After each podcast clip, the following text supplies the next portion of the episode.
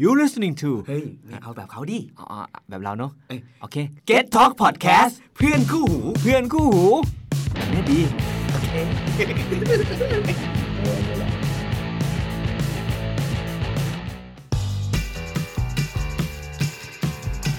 Running Insider Podcast กับผมบุ้ยมนตรี สวัสดีครับ สวัสดีครับ ผมแซม Get Talk นะครับ แล้วเมื่อกี้เสียงนุ่มๆ เมื่อกี้เป็นเสียงของ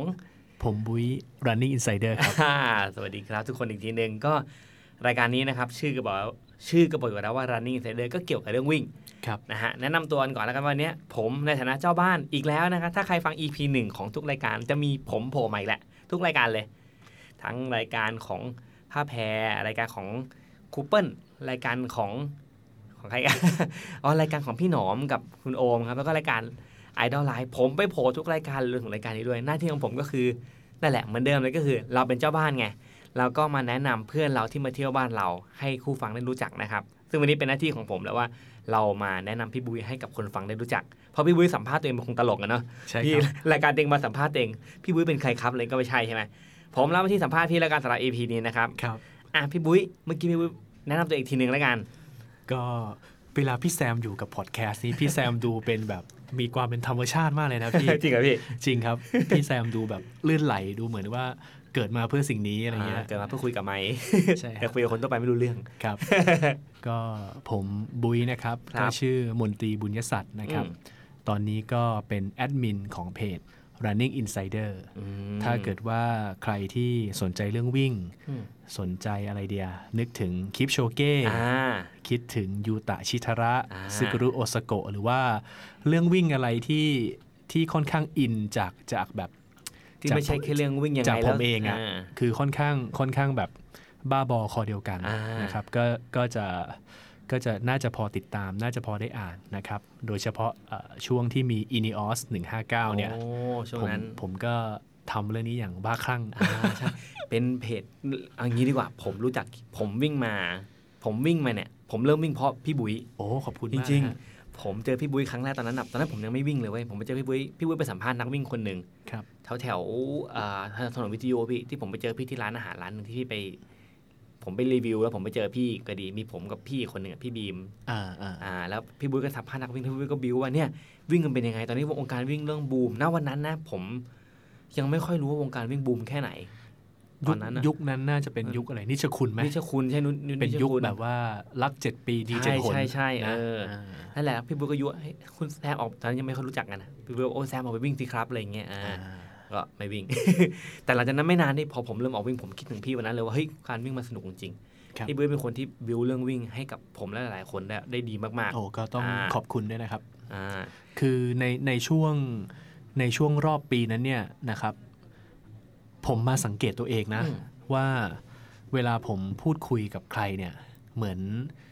เหมือนหนึ่งในเรื่องที่ไม่ว่าจะคุยเรื่องอะไรก็ตามพี่แซมอืมผมจะต้องวกกลับมาคุยเรื่องวิ่ง เพราะตอนนั้นเนี่ยตัวเองก็เหมือนกับอ่าเริ่มวิ่งมาราธอนอ่าเริ่มแบบวิ่งเทรลเรียกว่าหนึ่งในสามเรื่องที่ตื่นมาในแต่ละวันเนี่ยนะก็หนึ่งในสามเรื่องนี้ที่ต้องคิดถึงก่อนก็คือเรื่องวิ่งอืมผมผมมีโอกาสสัมภาษณ์เอ่อเจ้าของธุรกิจใหญ่โตเลย ถ้าอืมบอกชื่อไปทุกคนน่าจะรู้จักนะครับอืมแล้วก็เขาเขาผมก็ถามเขาว่าเอ่อก็คุยกันเรื่อง ชีวิตที่ประสบความสำเร็จนี่แหละนะครับว่าทำยังไงถึงจะประสบความสำเร็จเราตอนนั้นเราทำ magazine GM เนอะอ่าเราก็มีโอกาสได้สัมภาษณ์ คนที่มีอิทธิพลทางความคิดกับกับสังคมไทยอะไรเงี้ยนะฮะก็ผมเป็นบรรณาธิการ section ชื่อว่าเขาอะนะอ่าก็มีโอกาสไปพบปะผู้คนมากมายเลยนะครับ แล้วผมผมมักจะเวลาที่ออฟเรคคอร์ดหมายถึงว่าอ่าเทปสัมภาษณ์นี่หยุด ผมก็มีโอกาสได้คุยกับเขานิดหน่อยอืมในสิ่งที่เราอยากรู้ เพราะว่าโหการนัดคนระดับแบบเศรษฐีระดับโอ้พันล้านได้นี่ยากนะเยากนะ เวลาที่เรามีโอกาสดิวตัวต่อตัวกันเนี่ยเราก็มักจะจะได้คุยกับเขาอืมสั้น ๆคำถามสั้น ๆ เนี่ย ผมผมก็มักจะถามเขาว่าเวลาที่คุณตื่นนอนขึ้นมาเนี่ยเอ๊ะสองสามเรื่องที่คุณคิดถึงเนี่ยมีเรื่องอะไรบ้างอืมแล้วคนที่ประสบความสำเร็จในตอนนั้นนะ ก็จะต้องคิดถึงธุรกิจของเขาอืมคิดถึงเรื่องที่แบบ มันอยู่ในรูทีนอ่าฮะมันอยู่ในเหมือนลมหายใจอืมผมว่าพี่แซมเวลาตื่นขึ้นมาอาจจะคิดถึงเรื่องการทำพอดแคสต์อ่าใช่ใช่เป็นเป็นเรื่องการหนึ่งทำงานใช่นะฮะดังนั้นเนี่ยพอย้อนกลับมาที่ตัวผมในในรอบปีนั้นเนี่ย ผมคิดถึงเรื่องวิ่งมาก ๆ เลยอืมไม่ว่าจะเป็นว่าสนามที่เตรียมจะไปวิ่งอืมการซ้อมวิ่ง หรือว่าแวดวงข่าวสารที่ที่รับสัญญาณ คือพอเราเป็นคนวิ่งเยอะ ๆ เนี่ย เหมือนว่า โลกของเราจะกลายเป็นโลกของการวิ่งไปไปโดยปริยายอืมรอบๆตัวเราที่เรื่องวิ่งมันเข้ามาสู่ในชีวิตของเราในตอนนั้นเนาะครับอ่าฮะพี่บุ้ยก็หลงไหลการวิ่งเรื่อยมา พี่บุ้ยเนี่ยเป็นคนที่น่าจะเป็นถ้าเป็นสื่อที่เล่าเรื่องการวิ่ง พี่บุ้ยเป็นคนแรก ๆ เลยมั้งที่แบบว่าเป็นสื่อแล้วเล่าเรื่องการวิ่งได้อย่างสนุกละเอียดและก็ลึก ตอนนั้นอืมตอนนั้นเนี่ยก็ถ้าย้อนกลับไปในการเขียนบทความเรื่องวิ่งครั้งแรกนะครับอ่าก็ต้อง ยกเครดิตให้พี่อ๋องวุฒิชัยอ่ากิษณปกรณ์กิจนะ อดีตบรรณาธิการ GM นะฮะ ใช่ครับ ตอนนี้ก็อยู่ที่อเดบูเรตินล่าลาออกแล้ว อ้าวเหรออฮะอ๋อ retire แล้วพี่พี่อ๋องไม่ทำ magazine แล้วพี่ อ๋อดีทายแล้วนะใช่ฮะโอ้ยผม retire แล้วตกข่าวได้ไงเนี่ยทั้งที่อยู่หมู่บ้านเดียวกันเออเพิ่งเพิ่ง retire เพิ่ง retire โอเอาเคอยู่บ้านเดียวกับพี่เหรอหมู่บ้านเดียวกันอ๋อผ่านหน้าบ้านอยู่ทุกวันเลยอ่าก็เอ่อพี่อ๋องเนี่ยก็มองเห็นว่า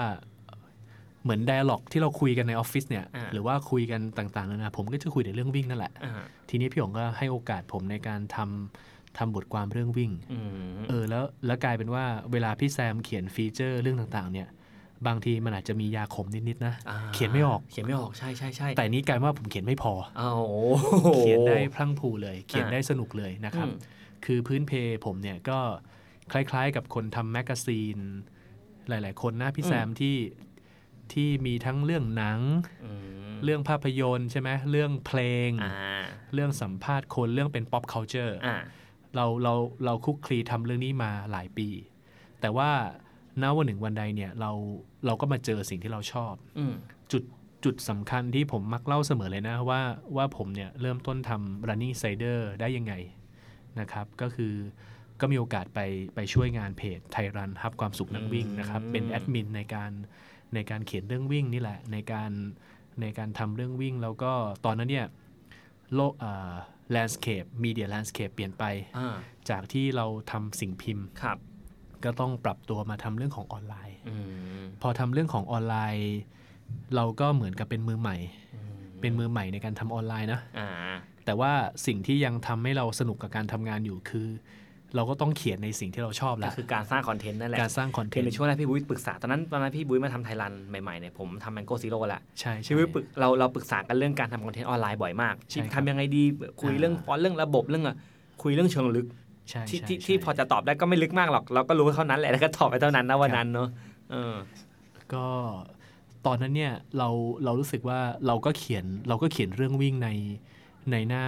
โปรไฟล์ของเราละในหน้าแบบ ไปเจอใครไปอะไรแบบเหมือนอัดอั้นอะ่ะอืมเหมือนเป็นเรื่องที่ที่อยากเล่าอ่าเริ่มเริ่มมีเริ่มมีเหมือนกับสิ่งที่บอกว่าตื่นมาแล้วเนี่ย เขียนเรื่องนี้เถอะอ่ามีเหมือนว่าเป็นสิ่งที่มันเกิดขึ้นเลยนะ เหมือนอ่าฮะเหมือนเหมือนคนที่รู้สึกว่า อยากวาดรูปอ่าวาดรูปนี้สิตื่นมารู้ว่าต้องทำอะไร อยากเขียนอะไร โดยอ่าโดยที่ตอนนั้นเนี่ยไม่ได้มีไม่ได้มีพิกเจอร์เลยว่า จะได้เงินอืมอืมอืมจะทำไปเพื่ออะไรอืมคือทำไปเพื่อความฟินมของตัวเองนะครับ ไปไปเจอแรงบันดาลใจเรื่องอะไรนู่นนี่นั่นเนี่ยนะครับ ก็ก็ทำไปโดยโดยที่โดยที่ยังไม่มี concept อะไรทั้งนั้นอะอืมอืมอืมเขียนไปเพราะว่าใจใจมันรักด้านนี้อืมอยากจะเล่าเรื่องนี้อืมอืมบางทีเนี่ย คล้ายๆกับ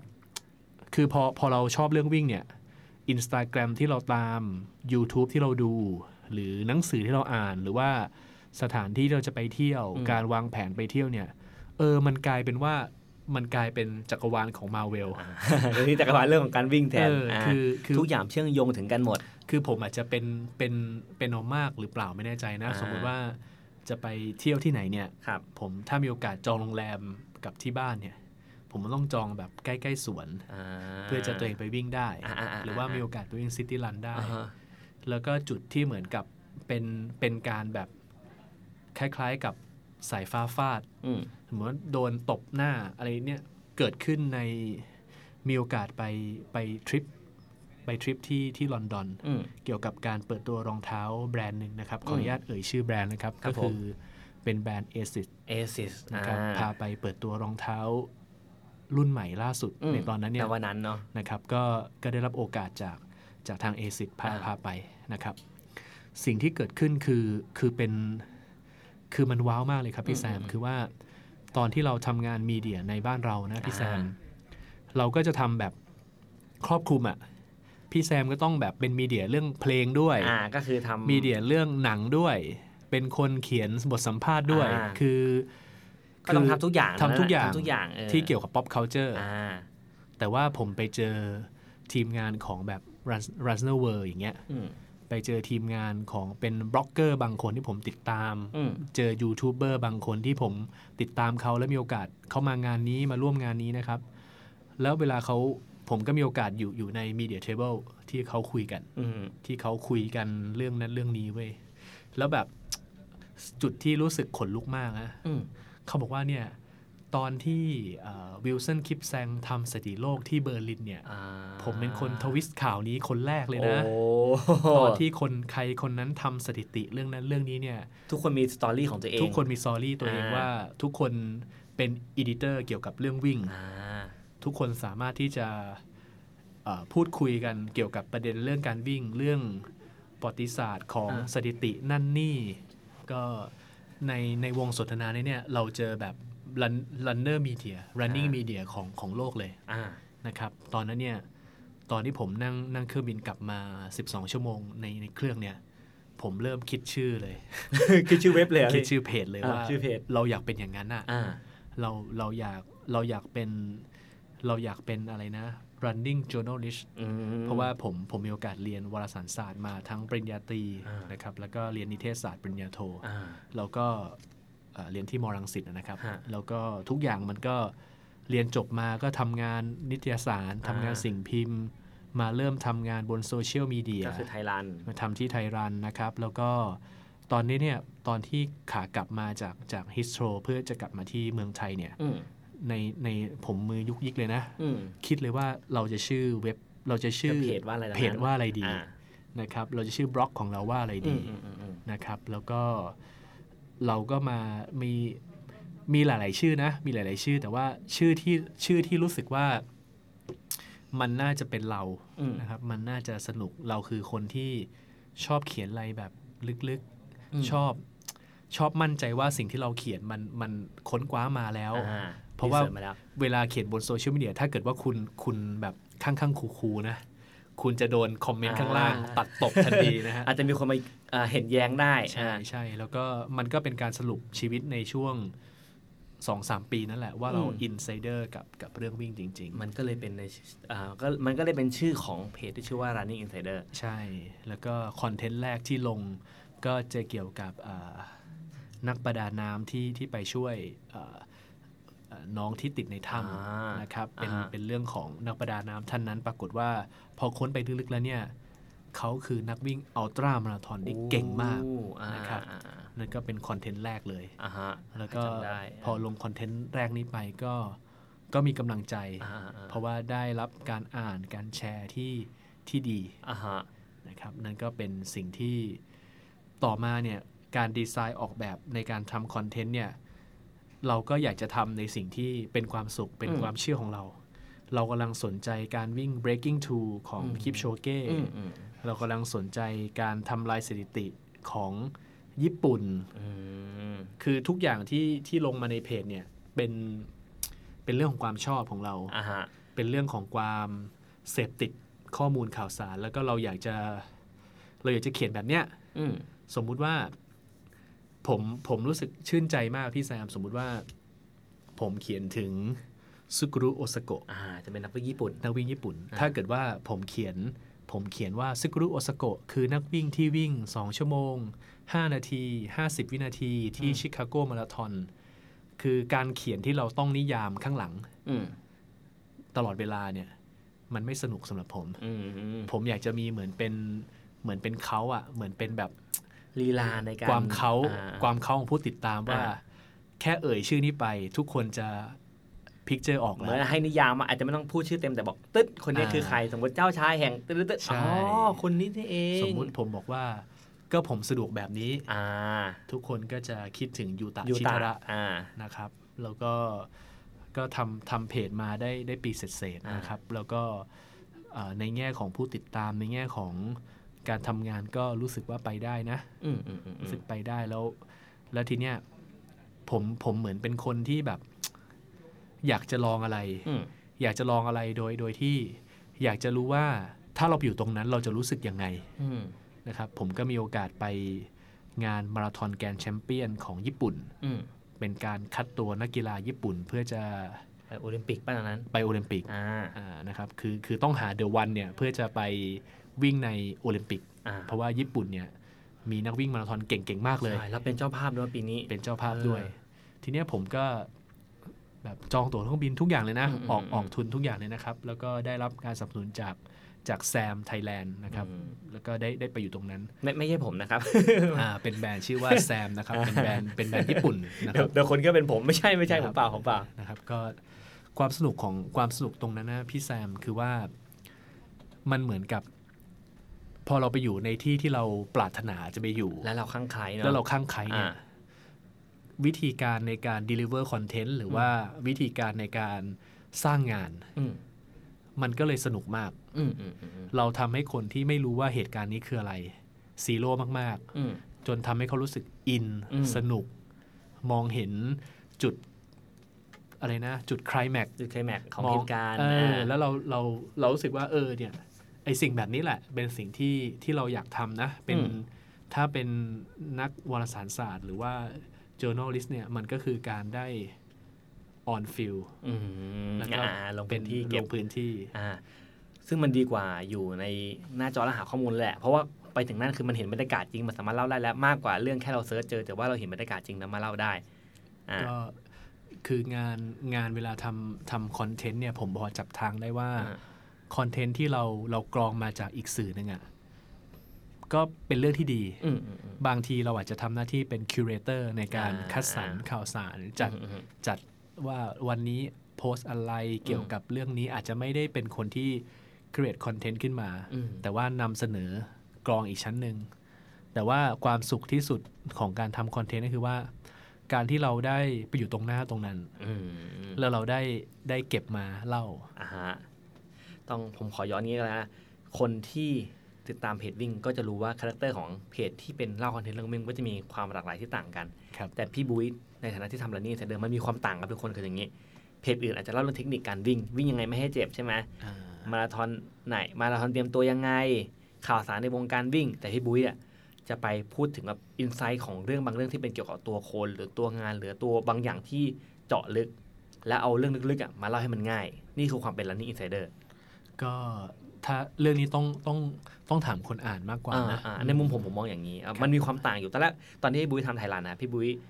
พี่บุ้ยสิ่งหนึ่งที่พี่บุ้ยต้องปรึกษาหลาย ๆ คนรวมถึงพี่บุ้ยได้คุยกับผมด้วยคือว่าทำไงให้มันต่าง ที่ผมจำได้นะแล้วก็บอกแล้วพี่บุ้ยก็บอกนี่ไงแบบเนี้ยที่มันต่างก็คือ เราเจาะในสิ่งที่เราอินจริงๆนั่นก็คือสิ่งที่พี่บุ้ยเล่า พอผมมีโอกาสได้คุยกับครีเอเตอร์หลายคนนะอืมไม่ว่าจะเป็นคนเก่งๆหลายๆคนนะอืมปรากฏว่าสุดท้ายการทำแฟนเพจเนี่ย เป็นสิ่งที่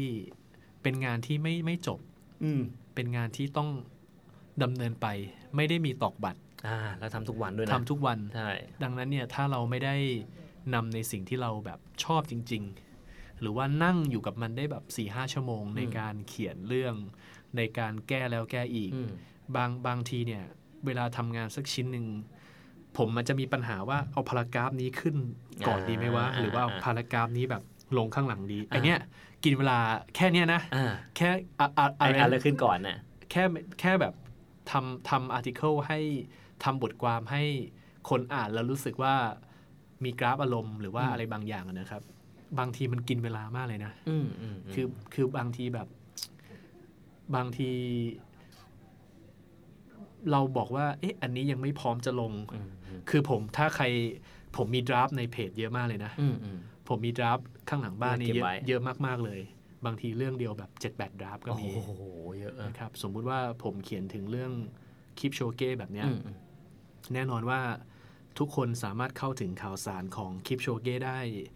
มี Google มี Wikipedia มี YouTube คือทุกพอเขาเป็นคนที่มีชื่อเสียงแล้วเนี่ยย่อมมีข้อมูลเยอะข้อมูลเยอะมากอืมนะครับถูกบ้างผิดบ้างอะไรอืมต่างอืมๆแต่ว่า ผผมพยายามอยากจะเล่า perception ของนักวิ่งคนเนี้ยที่เรามีด้วยนะครับ เป็นว่าเรามองเห็นนักกีฬาคนเนี้ยในแบบของเรา อืมแล้วก็นำข้อมูลมาเรียบเรียงอือฮึแล้วก็บางทีต้องต้องบอกว่าขอบคุณผู้อ่านด้วยที่ทำให้บทความผมสมบูรณ์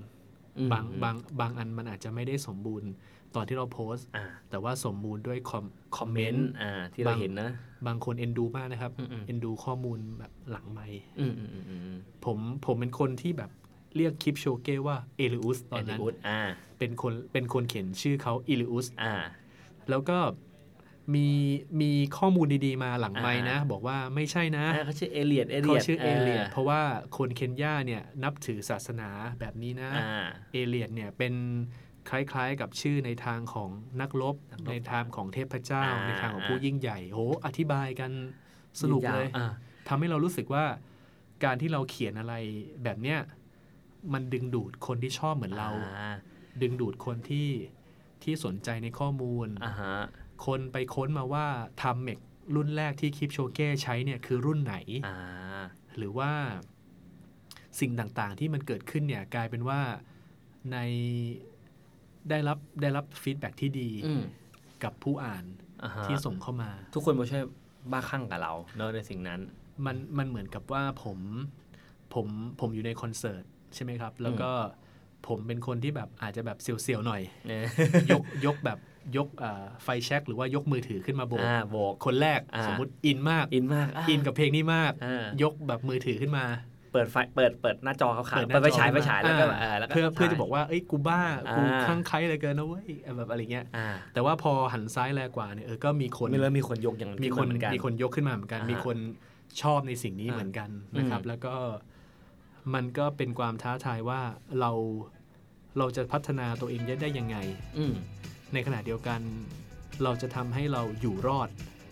กับการในทำสิ่งที่ชอบได้ยังไงอ่าในทะเลคอนเทนต์มากมายได้ยังไง เพราะว่า ในส่วนหนึ่งก็ต้องยอมรับว่านี่คือนี่คือ full job แล้ว อ่านี่ นี่คือ full time job แล้ว จากตอนแรกที่เป็นแบบเป็นงานที่ไม่ได้เงิน แล้วก็ทำด้วยความชอบนี่กลายเป็น full time job ใช่อ่าอ่าพี่บุ้ยนะครับเป็นผมว่าน่าจะเป็นคนแรก ๆ ในประเทศที่ทำให้นักวิ่งรู้จักคลิปโชเก้อย่างละเอียด พี่บุ้ยเป็นแล้วพี่บุ้ยน่าจะเป็นคนไทยเพียงไม่กี่คนที่ไปเจอคลิปโชเก้ตัวเป็นๆเมื่อไม่นานมานี้เอง พี่บุ้ยเล่าอ่เล่าหนทางอะเล่าที่มาให้ฟังได้ว่า จากเดิมที่เราเขียนถึงเขาวันหนึ่งไปเจอตัวจริง ๆ เขียนถึงเขาเพื่อให้ให้คนอื่นได้รู้จักคลิปโชเก้แล้ววันหนึงพี่ไปเจอจริงๆมันเป็นยังไงบ้างโหก็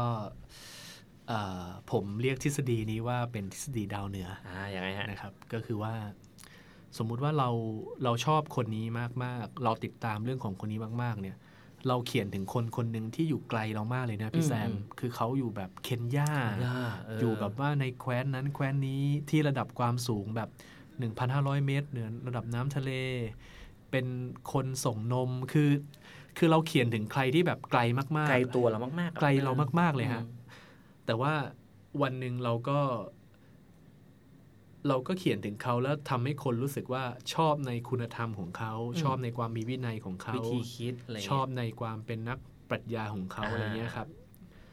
วันวันหนึ่งเนี่ยเราก็มีเราก็ทำสิ่งเนี้ยซ้ำๆ จนเราไม่รู้นะว่าไอการที่ทำซ้ำๆในในวันนั้นๆ เนี่ย ที่เรางวงเงียคิดตามมาเขียนถึงคนคนเนี้ยอ่าให้คนอื่นอ่าน แล้ววันหนึ่งเนี่ยเราจะมีโอกาสมาเจอเขา เรามีโอกาส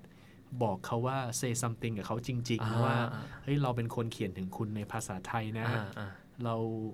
เราชื่อว่า running insider เราอืมเราแบบอ่านเรื่องราวของคุณ แล้วก็เขาก็ยิ้มเขาก็มาตบไหล่ขอบคุณอ่าเรา แล้วเขาก็ เขาก็รู้สึกว่าเขารับในเขารับในสัญญาณ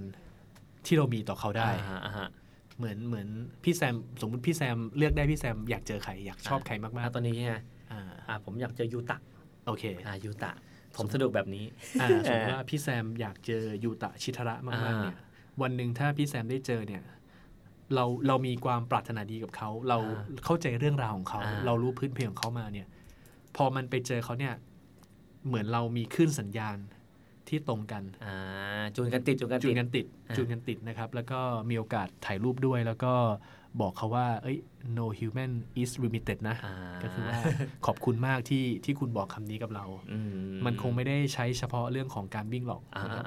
มันมาถึงเรื่องของการดำเนินชีวิตหลาย ๆ อย่างด้วยอ่าฮะแล้วก็เขาก็เป็นคลิปโชเก้เนี่ยตัวจริงเนี่ยค่อนข้างสูงนะครับ ไม่ไม่ใช่คนที่ คือเป็นคนที่สูงสูงในคือเรารู้สึกว่าสูงแล้วก็อืมรูปร่างฟิกเกอร์ของเขาเนี่ยค่อนข้างแบบค่อนข้างแบบนักกีฬานักกีฬาเห็นรู้เลยว่าคนเนี้ยคือไม่ใช่ไม่ใช่คนทั่วไป นั่งหลังตรงไหล่ผายอ่ามีรอยยิ้มที่แบบว่าสว่างอ่าอ่าอ่าแล้วดวงตาที่เป็นมิตรมากอ่าฮะอ่าฮะๆผมก็ได้ผมก็ได้คุยกับเขาประมาณหนึ่งนะ ได้ได้พูดคุยกับเขาสักประมาณสักห้านาทีได้โอ้เป็นห้านาทีที่ ที่ไม่คิดว่าจะได้เจอเออที่จริงไม่คิดว่าจะได้เจออ่าผมมีโอกาสไปวิ่งงานนิวยอร์กซิตี้มาราธอนอ่านะครับแล้วก็คิปโชเก้เนี่ยก็อ่ามาเชียร์เจฟฟี่อืมที่เป็นรุ่นน้องในทีมอืมนะครับ แล้วก็พักอยู่ที่โรงแรมโรงแรมหรูมากแห่งหนึ่งอืมในแมนฮัตตันอ่าคือเช้าวันนั้นเนี่ยผมก็ออกจากบ้านไป ก็ก็ต้องมีมีพี่คนหนึ่งนะครับ ก็อาจจะอ่าให้ข้อมูลว่าเขา เจอคลิปโชเก้โดยบังเอิญที่ที่โรงแรมอ่าแห่งชี้นี้เป้าชี้เป้าอ่ามีบอกว่าเวลา8โมงเช้าอ่าคลิปโชเก้จะลงมาทานอาหารเช้าอ๋อที่ที่ล็อบที่เอ่อ breakfast room ตรงนี้อ่านะครับ แล้วก็ตอนนั้นเนี่ย ผมเองพักอยู่โรงแรมอีกที่หนึ่งนะครับ ก็เดินก็เดินข้ามไป เดินข้ามไปเรื่อยๆ จนจนถึงโรงแรมโรงแรมอ่าตรงนั้นนะครับอ่าแล้วก็ ใจหนึ่งก็สั่นอ่าไม่รู้จะเจอหรือเปล่าตอนนั้นๆไม่รู้ว่าเราคือโรงแรมนี้เป็นโรงแรมที่หรูมากอ๋อแล้วอยู่เดินเข้าไปเทเลทาร่าเข้าไป ใช่ไหมอ่าคือคือเราเรามีความรู้สึกพี่แซมเคยดูหนังเรื่อง almost famous ไหมอะเคยดูเคยดูใช่ไหมอ่าที่แบบเป็นเด็กคนหนึ่งที่แบบบ้าข้างวงดนตรีอ่าอ่า still water อ่ามมากอะนะแล้วก็อยากเป็นกุ๊ปปี้อ่าเป็นแบบอ่าติดตามศิลปินอ่าอ่าแล้วมันมันมีภาพมันมีภาพที่แบบ และยามและเอ่อ security อ่าอ่าอ่าของโรงแรมเมืองนอกเนี่ยจะตัวตัวใหใหญ่ญ่ตัวใหญ่ตัวใหญ่เออใส่สูทใหญ่อ่าดูน่ากลัวน่ากลัวหน่อยๆเออแล้วผมก็แบบใส่เสื้อใส่เสื้อแจ็คเก็ตไนกี้ธรรมคืดาอธรรมดาเลยอะคือดูเนี่ยไม่น่าจะเป็นแขกของโรงแรมนี้ได้เลย ดูทรงกันเนี่ยไม่น่าโรงแรมนี้แน่คือโรงแรมนี้อาจจะคืนละแบบ 5 หลักๆอ่าคืนอ่าอ่าห้าหลักไทยนะอาจจะคืนละหลายหมื่นบาอ่าทจะเดี๋ยวเดินทะเลทะลาเข้าไป แล้วเราเราจะเราจะแบบไปกินอาหารที่ห้อง ที่ breakfast room นี้เหรออ่าเราเรายังไงดีวะอ่าอ่าแต่ว่าผมคิดว่าเฮ้ยโอโอเคอะถ้าเราไม่ทำในวันนี้นะ เรานั่งเครื่องบินกลับไป24ชั่วโมงเนี่ยโหเราจะเสียใจมากเลยว่า เราอยู่หน้าโรงแรมแล้วเขาอาจจะอยู่ห่างเราไม่ไม่กี่สิบเมตรอยู่ตรงเนี้ยอ่าอยู่ตรงเนี้ยถ้าเราอ่าไม่ได้ทำอะอ่าเราคงจะติดเราคงจะติดค้างในใจอ่าก็เอาวะผมผมก็คิดว่า โอเคอืม เราเราจะเราจะไปให้ให้สุดอืมถ้าเกิดว่ารปภถามหรือว่าอะไรต่างๆ ก็ก็จะบอกบอกว่ามามาหามาหาเพื่อนที่พักอยู่ที่นี่ แต่ก็ต้องขอบคุณพี่ตุ่มนะครับอ่าขออนุญาตที่ที่บอกบอกเรื่องนี้ให้ให้ทราบ แล้วผมก็ไปสั่งเอ็กเบเนดิตอืมนะครับ ก็ทำทีว่าเป็นมาชีไทม์อืมแค่ทำทีว่ามาเป็นแขกเอ่อมาเป็น ผู้มาใช้บริการใช้บริการ breakfast ของโรงแรมนี้อยากลองชิมอ่านะครับแล้วปรากฏว่าคิปโชเก้เนี่ยมาทานข้าวเช้าตอน 8 นาฬิกาจพอริงๆพอดีด้วยเป๊ะเลย เขาเป็นคนโอ้มีวินัยจริงๆชีวิตนักกีฬาเป๊ะเลยะเขาเป็นคนมีวินัยมากเออนะครับ ก็คือประมาณว่าเจ็ดโมงห้าเก้าปุ๊บ ผมก็ดูเวลาว่า คือคล้ายๆกับผมจะสั่ง egg benedict กับอเมริกาโน่เนี่ยอ่าแล้วนั่งกิน 2 ชั่วโมงมันก็ดูไม่ใช่เรื่องใช่ปะอ่าแบบพีเรียดมันคงไม่ใช่อ่าอะนะอ่าผมก็คิดว่า เอ๊ะ เออนะเราก็ไปตอนประมาณ7จ็ดโมงครึ่งอ่าเราก็ควรจะอยู่กับถ้าเกิดว่า8โมง5นาที8โมง10นาทีไม่มา ผมก็จะเช็คบินไปละอ่าถือว่าคลิปโชเก้อาจจะมีนัดอ่าหรือหรือมีไปไฟกินล์ข้างกลับบนแล้ว หรืออ่าอะไรบางอย่างก็ได้อ่ามัมันมีเป็นร้อยร้อยๆเหตุการณ์อ่าที่จะทำให้ไม่เจอกัน แต่ว่าปรากฏว่าพอ7โมง7โมง59ผมก็ดูนาฬิกาอ่า มันก็เป็นนาฬิกาลิชตันใช่ไหมแล้วก็อ่าวินาทีมันก็ค่อยเคลื่อนไปอ่าเรื่อยๆนะ คือถ้าถ้ามันเป็นหนังนี่มันจะคล้ายกับเสียงวินาทีมันจะดังติ๊กแตกแตกอ่าแกรดเออตัดภาพเป็นเสียงเสียงลิฟต์เปิดติ้งเสียงอะไรอย่างรองเท้าเดินตึกตึกใช่ตึกแล้วแล้วก็คนที่เป็นเอ่อคนที่เป็นเอ่อพนักงานที่ดูแลเรื่องเสิร์ฟเนี่ยอ่าเขาเขาเขาคงจะจำได้ว่าคนเนี้ยไม่ใช่พักโรงแรมเราหรอกอ่าอ่าอ่า เพราะว่าคนเนี้ยน่าจะเป็นคนนอกที่เข้ามาหมายถึงหมายถึงพี่ผบุ้ยหมายถึงอ่ผม แล้วก็ผมก็พยายามเหมือนเหมือนบาคุประมาณนึงนะอืมว่าเราจะดิวกับค่อยๆ กิน egg benefit เด egg benedict egg benedict อย่างอ่าช้าๆ แล้วก็อ่าค่อยจิบอเมริกาโน่ไปอ่าแล้วสุดท้าย 8 โมงตรงคิปโชเก้ก็มาในแจ็คเก็ตไนกี้อ่าอย่างที่เราเห็นในรูปเลยอย่างที่เห็นในรูปแล้วก็เขาก็มามาทานอาหารในมุมของเขาอืม ผมก็อยู่ห่างจากเขาสักประมาณ 7-8 เมตรอะนะเออโอ้ก็ไม่ไกลนะจไม่ริงๆไม่แล้วไกลไม่ไกลเลยไม่ไกลนะครับ แล้วแล้วก็พอพอเขาพอเขายื่นเอ่อพอเขาสั่งออเดอร์ของเขาเสร็จเนี่ย แล้วก็เขาก็มองมาทางผม แล้วก็อืมยิ้มให้อ้าวอ๋อนี่ส่งส่งสัญญาณมาเลย ใช่ใช่เขาอ่เขาก็อ่คงคิดว่าเขาคงคิดว่าเขาคงคิดว่า อ๋อ ใส่เสื้อไนไนกี้กี้เหมือนกันไนกี้เหมือนกันโอ้ยนะครับถ้าพี่ไม่ใส่เสื้อไนกี้นี่อาจจะไม่ได้คุยกันอาจจะไม่เจอนะฮะแล้วก็ ผมก็ยิ้มแล้วก็ยิ้มให้เขาแล้วก็ขออนุญาตเดินไปเจอเขาเออพี่พี่ทำยังไงขออนุญาตไปเจอเขายังไง ก็บอกว่าก็ตอนนั้นเนี่ยผภามษากายพี่เป็นยังไงผมคือคือสิ่งที่สิ่งที่คล้ายกับเป็นเครื่องรางแล้วกันนะอืมผมห้อยเหรียญนิวยอร์กซิตี้มาราธอนอ๋อคือที่นิวยอร์กเนี่ยมีประเพณีอ่ากึ่งกึ่งๆแล้วกันนะ คนที่วิ่งมาราธอนจบในวันอาทิตย์เนี่ย ตั้งแต่เย็นวันอาทิตย์ละ จะคล้องเหรียญอ๋อเดินไปทั่วเมืองเลยพี่แซมโอ้ยเท่เดินไปทั่วเมืองเลยอ่าอ่าอ่าอ่าแล้วคล้าย ๆกับเป็นเป็นประเพณีแล้วกันนะเช้าวันจันทร์เนี่ยทุกคนก็จะคล้องเหรียญเนี่ยอ่าใครที่ผ่าน ใครที่ผ่านมานิรวยอธร์กซิตี้มาราธอนนะครับ ก็จะคล้องเหรียญนี้ไป แล้วคิปโชเก้เนี่ยก็คงเห็นว่าผมเนี่ยคล้องเหรียญวิ่งอ่าวิ่งนิวยอร์กซิตี้มาราธอนเครื่องรางแล้วก็ผมก็ไปเดินไปเจอเขาแล้วก็บอกว่า I'm from Thailand อ่า I'm the I'm write many article about you นะ แล้วก็อ่าผมก็หยิบ bib นิวยอร์กซิตี้มาราธอนอ่าเพื่อว่ายังไงเขาคงไม่ไม่ reject เราอ่าคงอ่าคงไม่อ่าคงไม่ตัดตัดสัมพันธ์เราหรอกาาแล้วเขาก็ยิ้มเลย พอเขาอ่าเห็น bib นิวยอร์กซิตี้อ่ามาราธอนแล้วก็เขาเป็นคนเอ่ยคำว่าซ้ายอ๋อนะครับจริงเหรอโอ้เขาเขาเป็นคนที่จะเอ่ยเอ่ยว่าให้เซ็นเปล่าให้เซ็นให้ไหมอ่านะครับ แล้วเขาก็ตั้งใจเซ็นนะโอ้เขาก็แบบเขาก็เขาก็ ผมก็ยื่นยื่นปากกาให้เขาด้วยอ่าเขาก็มองปากกาก่อนนะเขาก็แบบเหมือนเป็นคนละเอียดอะอ่าพิจารณาว่าปากกาเนี่ยจับยังไงอ่าอ่าเออก็ดูปากกาดูปากกาแล้วก็เขาก็จับบิ๊บมาไม่ได้เซ็นเลยด้วยนะอ่าอ่ามีการแบบอ่านรวมชื่อมุมโอ้อ่านชื่อแล้วก็ค่อยๆ บรรจงเซ็น โอ้ไม่ใช่เซ็นผ่านๆแบบไม่ไม่ไม่ไม่อ่าไม่เลยโอ้แล้วสิ่งที่เขาพูดกลับมา you know ตูนตูนเขารู้จักตูนพี่ตูนเขารู้จักพี่ตูนอ๋อ เขารู้จักพี่ตูน เพราะว่าอ่อ๋อเขาเคยตอน9คนละ9คิดใช่เก้เคยเคยใช่อัดคลิปแล้วก็บอกว่าให้กำลังใจพี่ใช่ตูน ใช่ใช่โอ้ก็บอกว่า yes yes I know พี่ตูนอ่า I know พี่ตูน he is the great runner ก็พอคุยเรื่องพี่ตูนเขาบอก yes เขาก็แบบว่ายิ้มนะครับ แล้วก็ทีมของ NN Running Team เนี่ยเข้าใจว่าเป็นผู้จัดการอ่าเข้าใจว่าชื่อคุณเฮเลนหรือไงนี่อ่านะครับก็ยินดีที่จะรับโทรศัพท์ผม แล้วก็ไปถ่ายภาพให้อ่าแล้วก็คลิปโชเก้ก็แบบ ก็พูดคุยแล้วผมก็เอาหน้าแฟนเพจของ Running Insider ให้เขาดู แล้วเขาบอกว้าวอ่า nice แล้วแล้วก็เขาก็กดไลค์นะครับแล้วแล้วก็วันนั้นเนี่ยโชคดีว่า เออผมผมก็แบบแปลกนะ มันเหมือนกับทุกอย่างแบบเป็นเรื่องที่ที่เหมือนแบบเขียนบทมาแล้วเลยอะพี่ มันคลอสกันนิดนึงครับอืมพี่แซมอ่าตรงที่ว่า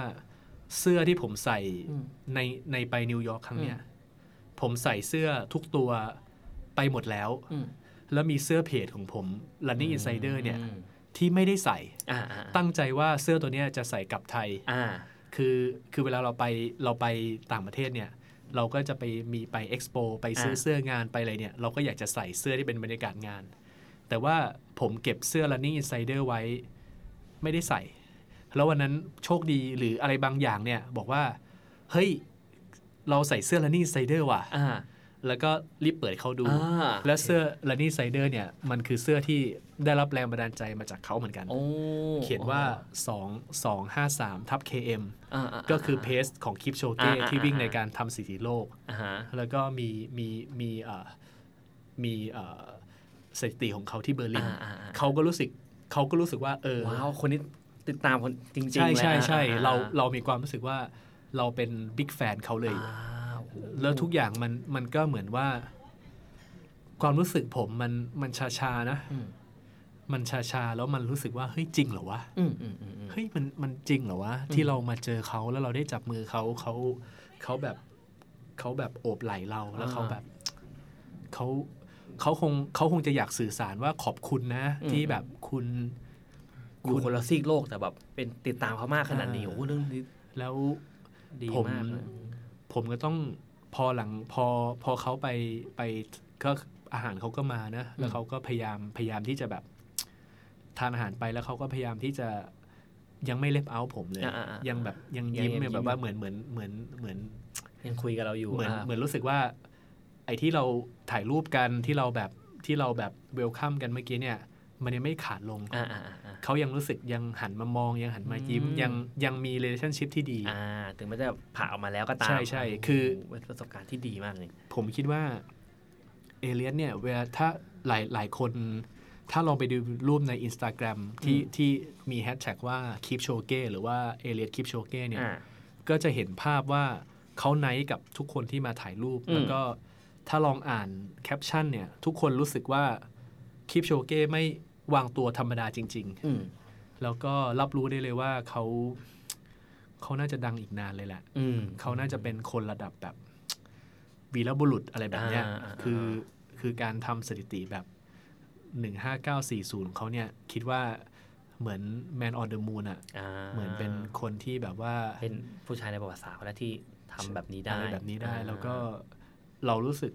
ขอบคุณตอนนั้นเนี่ยสิ่งที่ วิชั่นกลับไปนะ คือเรารู้สึกขอบคุณผู้อ่านนะอืมอืมคือคือบางครั้งเนี่ย สมมุติว่าต่อให้ผมเขียนเรื่องนี้ดีแค่ไหน หรือผมสื่อสารเรื่องนี้ไปแล้ว แล้ววันหนึ่งผมอาจจะแพ้แพ้ภัยตัวเองโดยที่แบบ ถ้าไม่มีใครอ่าน ถ้าไม่มีใครยอมรับผลงาน ผมก็อาจจะหยุดเขียนอืมอืมอืมผมอาจจะหยุดเขียนแล้วผมอาจจะไม่มี scene มาเจอกับเอเลียดคิปโชเก้ได้ ดังนั้นเนี่ย มัน พอผมตั้ง status ว่าเจอคิปโชเก้แล้วอะไรแบบนี้นะครับ ผมก็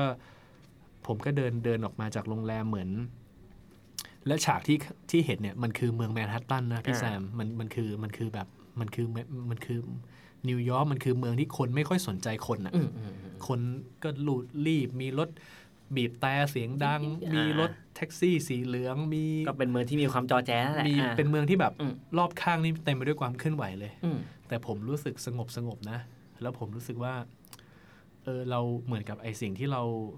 เราเขียนถึงเขาใน breaking two เราดูคลิปของเขาแบบนับครั้งไม่ถ้วนเลยอืมแล้ววันหนึ่งเราเรามาเจอเขาแล้วนี่หว่าอืมแล้วสิ่งที่เราต้องขอบคุณใครส่งเรามาวะอืมเราคิดถึงผู้อ่านนะอ่าอ่าเราเราบอกว่าเออเนี่ย ถ้าถ้ามองในแง่ของการทำเพจให้ประสบความสำเร็จมีชื่อเสียง มียอด reach มียอดไลค์เยอะ ๆ เนี่ย เราอาจจะมี marketing ในการทำก็ได้อืมอืมเราอาจจะลงเรื่องอะไรที่มัน สมมุติลงเรื่องผู้หญิงสวยอ่าๆก็ได้นะอ่าไม่ไม่ได้ผิดอะไรอ่าอ่าหรือเราลงเรื่องเรื่องอะไรที่เรียกแขกอ่าอ่าเรียกอะไรก็ได้แขกที่มากๆเรียกแขกอะอ่าแต่ว่าที่ผ่านมาเนี่ยผมอะผมผมพอจะรู้ว่าทำแบบนั้นก็ได้ เพราะว่ามีโอกาสทำให้ไทยรันรับความสุขนักวิ่งมา แต่ว่าพอมาทำกับ running insider เนี่ยมัน มันเป็นความจริงใจมากๆเลยอืมอืมอืมแล้วมีผู้อ่านชอบเรื่องเดียวกันอืมมีหันซ้ายแลกว่า แล้วมีคนที่แบบเราอ่านเรื่องนี้อืมชอบเรื่องนี้ แล้วมันกลายเป็นพลังงานที่เหมือนกับส่งผมมา ที่นี่ เหมือนผมเป็นตัวแทนอ่าผู้อ่าน แล้ววันนี้ได้มาเจอกับเอเลียสคลิปโชเก้ในช่วงเวลาที่เขาเพิ่งจบจากการทำ EDOS 1 15940 ไม่ ประมาณสัก2 2ถึง3สัปดาห์อืมอืมจำได้ว่าไม่นานจำด้ไม่นานคพักนะครับอ่าฮะมันก็เลยกลายเป็นว่า เออเว้ยอาจจะเป็นสิ่งที่บอกว่า เออ แกทำต่อไปเถอะอืมแกทำแบบนี้แหละอืมมันอาจจะ มันอาจจะเป็นเรื่องที่พอคุยกันได้ ก็ได้นะอืมว่าอ๋อเนี่ยผมเจอเออปี 2019เนี่ยผมเจอเอเลสคิปโชเก้ที่แมนฮัตตันอืม ก็นี่ก็เป็นบิ๊กเขาก็เซ็นบิ๊กให้ผมอืมมันอาจจะกลายเป็นไดอะล็อกที่ธรรมดาธรรมดามากในในเมื่อในเมื่อเหตุการณ์มันผ่านไปอีก 5 ปี 10 ปีอืมแบบเนี้ยแต่ว่ามันเป็นความทรงจำที่ที่ดีมากอืมที่ทำให้ผมเดินทางไป ไปเจอกับคนที่แบบ ไม่คิดว่าจะเจอเลยอืมนะครับ ก็นี่เป็นเรื่องอินไซต์ตัวอย่างของความเป็น running insider ของไอ้บุ้ยนะคือ กับอินไซต์ที่ได้เจอคลิปโชเก้เป็นคนไทย ผมว่าไม่กี่คนหรอกที่ได้คุยกับคลิปโชเก้ตัวครับเป็นๆนะฮะซึ่งทั้งหมดเนี้ยผมชอบที่พี่บุ้ยบอกว่า สิ่งที่ทำให้พี่บุ้ยมาถึงจุดเนี้ยไม่ใช่ตัวพี่บุ้ยคนเดียว แต่เป็นคนอ่านทุกคนดันพี่บุ้ยช่วยส่งเพื่อเป็นกำลังใจมามายืนตรงนี้แล้วได้เจอคลิปโชเก้ได้ได้เล่าเรื่องที่เจอคลิปโชเก้เนี่ยให้คนฟังให้คุณได้ฟังกันที่แรกด้วย ที่แรกด้วย เออใช่พี่บุ้ยไม่พี่บุ้ยไม่เคยเล่าเรื่องนี้ในเพจนะครับอย่างนี่ถือว่าเป็นที่แรกเลยนะฮะ อันนี้เป็นถือว่าเป็นเรื่องราวเล็กๆน้อยๆแล้วกันของพี่บุ้ยแล้วกันจริงๆพี่บุ้ยเรื่องราวเกี่ยวกับวิ่งมีมากกว่านี้มากมายนะแต่นี่เป็นตัวอย่างของ EP หนึ่งแล้วกันครับอะสำหรับ EP ต่อๆไปนะครับ พี่บุ้ยจะไม่ได้มาเล่าคนเดียว แต่ว่าจะมีนักวิ่งต่างๆ มากมายไม่ว่าจะเป็นสายวิ่งจริงจังสายวิ่งที่ทำ content และนักวิ่งอื่น ๆ ที่เราชวนมาคุยด้วย เรียกว่าน่าจะ คือผมผมมีไอเดียที่จะทำทำรายการพอดแคสต์อยู่นะอืมแต่ว่าสิ่งที่ต้องขอบคุณพี่แซมที่ให้เกียรติอืมมาก ๆ นะครับ แล้วก็เหมือนกับเหมือนกับเวลาทำ content เนี่ยมันเหมือนกับเป็นการอ้าแขนอืมออกไปว่า เออไอเนี้ยคือสิ่งที่เราเราชอบตอนนี้ เราเราสงสัยอยู่ตอนนี้เราเราคุ้นคิดกับมันในตอนนี้อะอืมเราก็อยากจะชวนคนเหล่านั้นนะมาคุยในประเด็น คือมันคงจะเป็นอะไรที่ ที่ล้อไปกับความสนใจของผมในช่วงเวลานั้นอ่าแล้วก็น่าจะเป็นสิ่งที่เป็นการแบ่งปันนะอ่าแบ่งปันแรงบันดาลใจและประสบการณ์เนาะน่าจะอย่างนั้นเออผมหวังว่ารายการนี้ที่คนฟังจบแล้วอยากออกวิ่ง หรืออยากทำอะไรบางอย่างให้ให้ตัวเองโดยการวิ่ง คือ ถ้าเกิดว่าสักสามสี่ปีที่แล้วหรือว่าอ่าห้าหกปีที่แล้วเนี่ย ผมคงผมคงจะโน้มน้าวคนอ่าให้ให้ออกวิ่งเถอะอืมเพื่อเพื่อสุขภาพที่ดีอืม หรือว่าเพื่อชีวิตใหม่หรือว่าอะไรแบบนั้นเนี่ยอืมแต่ว่าถ้าถ้าในตอนนี้นะอ่าในวันนี้ในวันนี้เนี่ยผมผมมีโอกาสเจออีกคนหนึ่งแล้วก็เป็นคนที่ไม่คิดว่าจะเจอเหมือนกันอืมเล่าอีกนิดนึงนะฮะ ก็คือเจอพอลล่าเลสคริปอืมพอลล่าเลสคริปเนี่ยเป็นนักวิ่งอังกฤษนะอืมอืมที่ทำเป็นนักวิ่งอังกฤษที่ทำเวลามาราธอนไว้ที่ 2 ชั่วโมง 15 นาที 25 วินาที เพิ่งโดนทำลายไปเมื่อเร็วๆนี้เองอ่า แต่ว่าสถิติของเธออยู่อยู่มาแบบหลายหลายปีมากอ่านะครับ เป็นผู้หญิงที่เป็นผู้หญิงผิวขาวที่เร็วที่สุดคนหนึ่งในโลกอ่าผมไปฟังพอลล่าเรสคริปเนี่ยพูดใน NYRR หรือว่า New York Road Runner เป็นคล้ายๆกับงานงานสัมมนาอืมนะครับ ก็พอลล่าเรสคริปเนี่ยบอกว่ามันมีคนถามเขาบ่อยเลยอืมว่าตอนเนี้ยคุณยังอยากวิ่งเพื่อสถิติอีกหรือเปล่าอืมแต่พอลล่าพอลล่าเนี่ยพูดดีนะ บอกว่าวันเนี้ย สถิติในในศัพท์ของนักวิ่งนี่เรียกว่า new PB นะ หรือว่า new personal best นะครับเป็นว่าเวลาที่ดีที่สุดอืมอ่าแต่ว่าพอลล่าเลสคริปเนี่ยบอกว่าเขาฉันอยากวิ่งเพื่อให้สุขภาพที่ดีอืมแล้วฉันอยากวิ่งเพื่อจะมี new PE คือหรือว่า new personal experience อ่าโอเค คือผมผมก็เลยผมก็เลยสนใจว่า เวลาที่ชีวิตเรามีกิจกรรมใหม่อะ่ะ มันจะนำพาไปสู่ประสบการณ์ใหม่อืมเป็นอย่างเงี้ยอืมถ้าหลายปีย้อนกลับไปนะอืมมิติในการเข้าใจการวิ่งหรือว่าโน้มน้าวคนให้มาวิ่งเนี่ย บุ้ยก็คงคิดว่าเออวิ่งเพื่อสุขภาพดี คุณอายุยืนยาวนานอ่าแข็งแรงอะไรเงี้ยแต่ตอนเนี้ยจากเจอนี่หลาย ๆ อย่างที่ผมเจอมานะ กลายเป็นว่าพอผมวิ่งแล้วเนี่ย ผมมีประสบการณ์ชุดใหม่ ๆ เข้ามา แล้วสิ่งเหล่าเนี้ยเป็นเหมือนกับ ถ้าผมไม่วิ่งเนี่ยผมไม่เจอเลยอ่าอ่าอ่าปีเนี้ยเอ่อมีโอกาสไปวิ่งในสามมาราธอนพอพอพอเราพบว่า เออ ในสามมาราธอนเนี่ยเราเราวิ่งแบบอากาศไม่เหมือนกันเลยอืมผู้คนริมทางไม่เหมือนกันเลยอืมเราไปวิ่งเกียวโตมาราธอนอืมในญี่ปุ่นเนาะเราไปวิ่งมอสโกมาราธอนอ่าในที่รัสเซียในรัสเซีย เราไปวิ่งที่นิวยอร์กซิตี้มาราธอนอ่ามันคือสามทวีปเลยอ่า มันคือการเดินทางสามทวีปในหนึ่งปีอ่าคือผมเพิ่งมาสรุปได้ว่า เออถ้าเราไม่วิ่งอะ่ะ ถ้าเราไม่ไม่ไม่มูฟตัวเองไม่ไม่เป็นคนที่แบบยอมตื่นเช้า ยอมนอนเร็ว หรือว่าเรามีวินัยในการฝึกซ้อมหรือ whatever เนี่ย เราก็ไม่ได้ประสบการณ์ชุดนี้เลยอะ่ะอืมดังนั้นเนี่ย เราคิดว่า